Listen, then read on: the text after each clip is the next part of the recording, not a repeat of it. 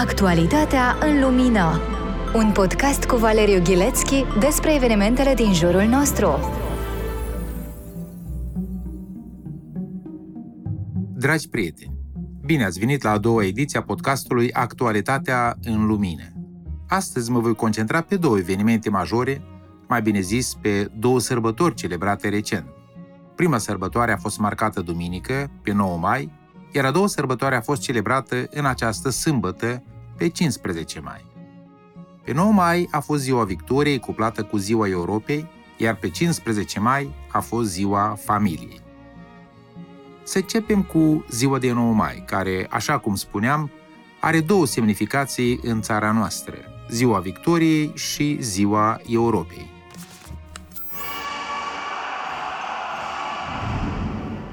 Ziua Victoriei a fost instituită ca sărbătoare pe data de 8 mai 1945 de către Prezidiul Sovetului Suprem al Uniunii Sovietice. Denumirea inițială era mai lungă: Sărbătoarea Victoriei, Armatei Roșii și a poporului sovietic asupra Germaniei națiste în războiul pentru apărarea patriei. Pe data de 9 mai 1945, Iosif Stalin a semnat decretul privind declararea acestei zile ca fiind zi de sărbătoare. Cu această ocazie a fost instituită și o medalie cu inscripția pentru victorie asupra Germaniei. Timp de 3 ani, ziua de 9 mai a fost zi de odihnă, iar începând cu anul 1948 până în 1965 a fost o zi lucrătoare. Cu ocazia împlinirii a 20 de ani de la victorie, ziua de 9 mai a devenit din nou zi de odihnă. Acest lucru s-a păstrat până în prezent în toate țările membre ale Comunității Statelor Independente, din care face parte și Republica Moldova. În anul 2000, la inițiativa evreilor care au emigrat din URSS, ziua de 9 mai a devenit zi de sărbătoare și în Israel. Pe parcursul anilor, pe lângă accentul pus pe victorie, sărbătoarea a devenit și un simbol politic prin care se scotea în evidență prioritatea Estului asupra Vestului. Un element al zilei de 9 mai, în special în perioada sovietică, era și parada militară. Trebuie să recunoaștem că aspectul militar stârnește multă îngrijorare și în zilele noastre. Suntem martori ai anexării ilegale a Crimeei, a expansiunii și intervenției militare ruse atât în Transnistria la începutul anilor 90, cât și în estul Ucrainei acum câțiva ani. Lenta Sfântului Gheorghe, marșurile detașamentului nemuritor în rusă Besmertnei Polk, pe care le vedem în fiecare an cu ocazia Zilei Victoriei, sunt o dovadă în plus a acestui lucru. Actualitatea în lumină. Busola morală a actualității.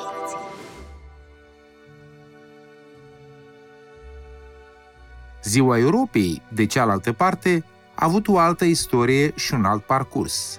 Peste un an după terminarea celui de-al doilea război mondial, pe 14 iulie 1946, Winston Churchill a venit cu un apel către Franța și Germania ca să fie semnat un tratat de pace durabilă între cele două țări. Pe data de 9 mai 1950, adică 4 ani mai târziu după acest apel și la 5 ani după terminarea războiului, Robert Schuman, fost prim-ministru și ministru de externe al Franței la acea dată, a venit cu o declarație, care a intrat în istorie ca declarația Schuman.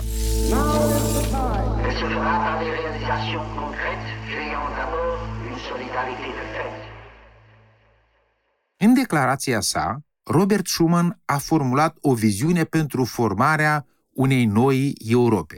Scopul principal era transformarea Europei pas cu pas într-o Europă unită și pașnică.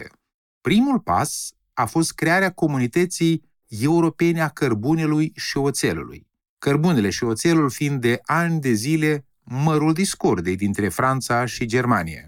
6 țări au făcut parte din acea comunitate.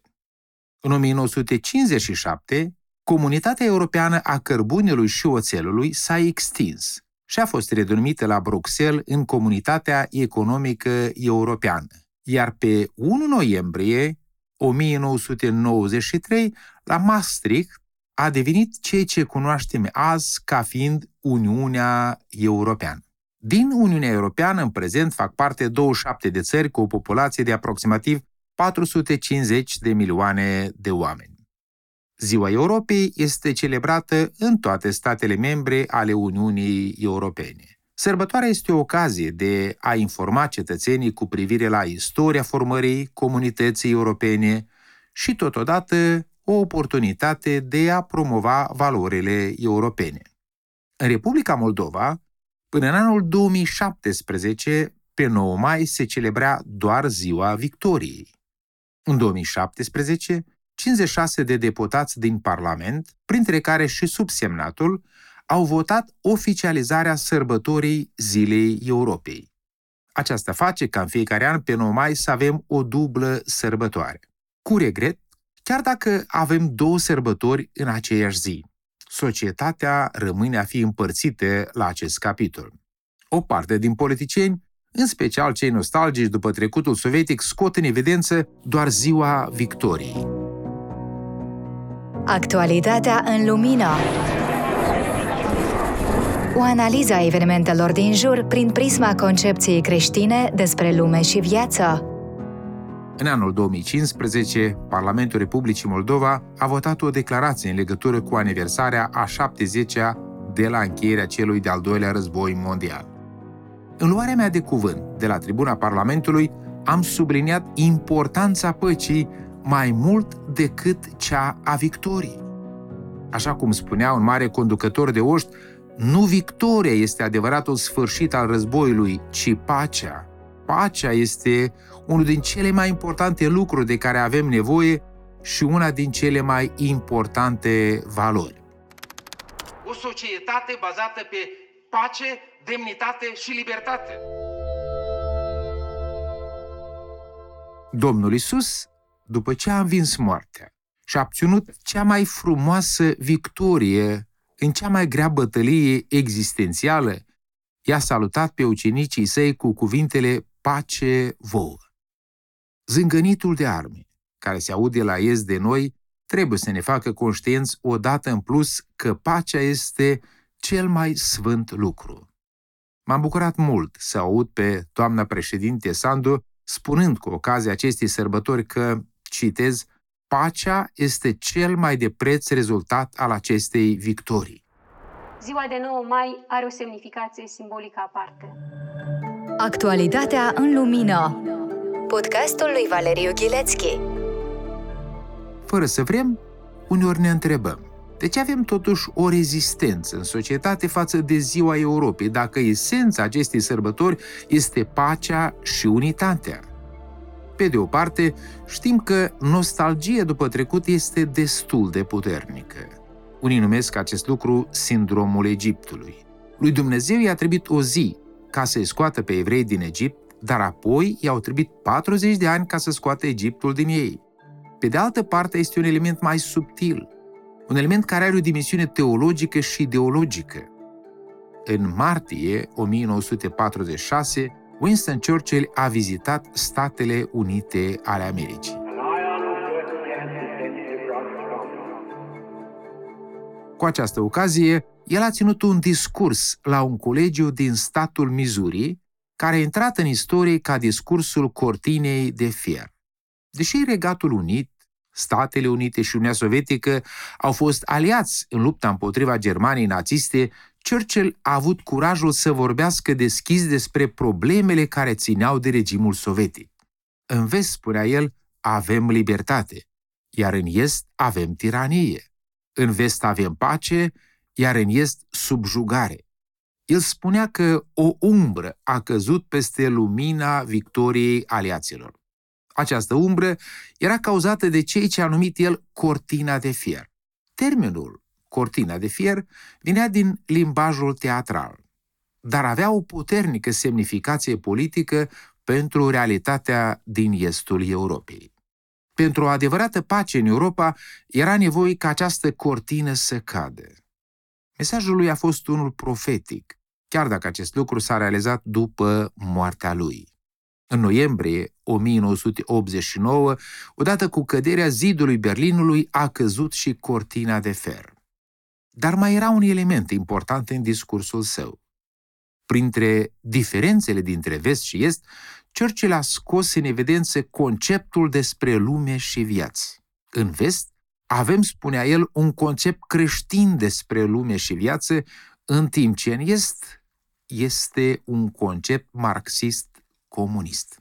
După el, comunismul era un pericol pentru civilizația creștină occidentală. Azi, din păcate, vestul, pe lângă valori fundamentale, cum este pacea, este tot mai mult inundat de idei și ideologii neomarxiste. Mi-a tras atenția, spre exemplu, o știre care spunea în legătură cu această sărbătoare, citez, cu prilejul Zilei Europei. Mai multe localități din Republica Moldova s-au angajat să promoveze egalitatea de gen drept valoare europeană fundamentală și să combată stereotipurile de gen. Mă întreb, ce au aceste lucruri în comun cu declarația lui Robert Schuman sau cu discursul lui Winston Churchill? Mă rog ca Dumnezeu să ne ajute în promovarea adevăratelor valori care au stat la baza fondării Uniunii Europene. Actualitatea în lumină. Un podcast cu Valeriu Ghilețchi despre evenimentele din jurul nostru. Ziua familiei este sărbătorită anual pe data de 15 mai. La mijlocul anilor 80, problema familiei a fost ridicată la nivelul Organizației Națiunilor Unite. În 1989, ONU a decis ca anul 1994 să fie declarat Anul Internațional al Familiei, iar pe 20 septembrie 1993, Adunarea Generală ONU a adoptat o rezoluție prin care ziua de 15 mai a fost declarată Ziua Internațională a Familiilor. În Republica Moldova, Ziua Familiei a fost instituită oficial abia în anul 2010. Înainte ca Parlamentul să voteze instituirea Zilei Familiei, au fost organizate câteva ediții ale Marșului pentru Familie. Inițial, Marșul Familiei a fost organizat ca o acțiune de apărare și promovare a familiei. Tendințele moderne de a redefini familia ca fiind unirea dintre un bărbat și o femeie, cât și provocările care stau în fața familiilor, au devenit un catalizator al Marșului pentru Familie. Atunci când am venit cu inițiativa și propunerea de a organiza Marșul pentru Familie, m-am condus de principiul că este mai bine să aprinzi o lumină decât să critici întunericul. Genericul marșului a fost Dumnezeu iubește familia. Un punct din declarația pentru familie, adoptată în cadrul marșului, a fost instituirea unei sărbători naționale dedicate familiei. După ce am acces în Parlament, una din primele inițiative legislative pe care am lansat-o a fost anume cea legată de Ziua Familiei. Anul acesta se împlinesc 11 ani de când Ziua Familiei este sărbătorită oficial și în țara noastră. Ca și în cazul Zilei Europei, cu regret, Ziua Familiei este uneori folosită de către anumite forțe politice pentru a promova așa zisa diversitatea familiei. În anul 2018, spre exemplu, motoul Organizației Națiunilor Unite pentru Ziua Familiei a fost familiile și societățile inclusive. Statisticile, de asemenea, nu sunt prea îmbucurătoare. Numărul divorțurilor este în creștere, ceea ce duce la un număr tot mai mare de familii monoparentale. Conform unor date oferite de ONU, doar 65% din familii sunt alcătuite din ambii părinți.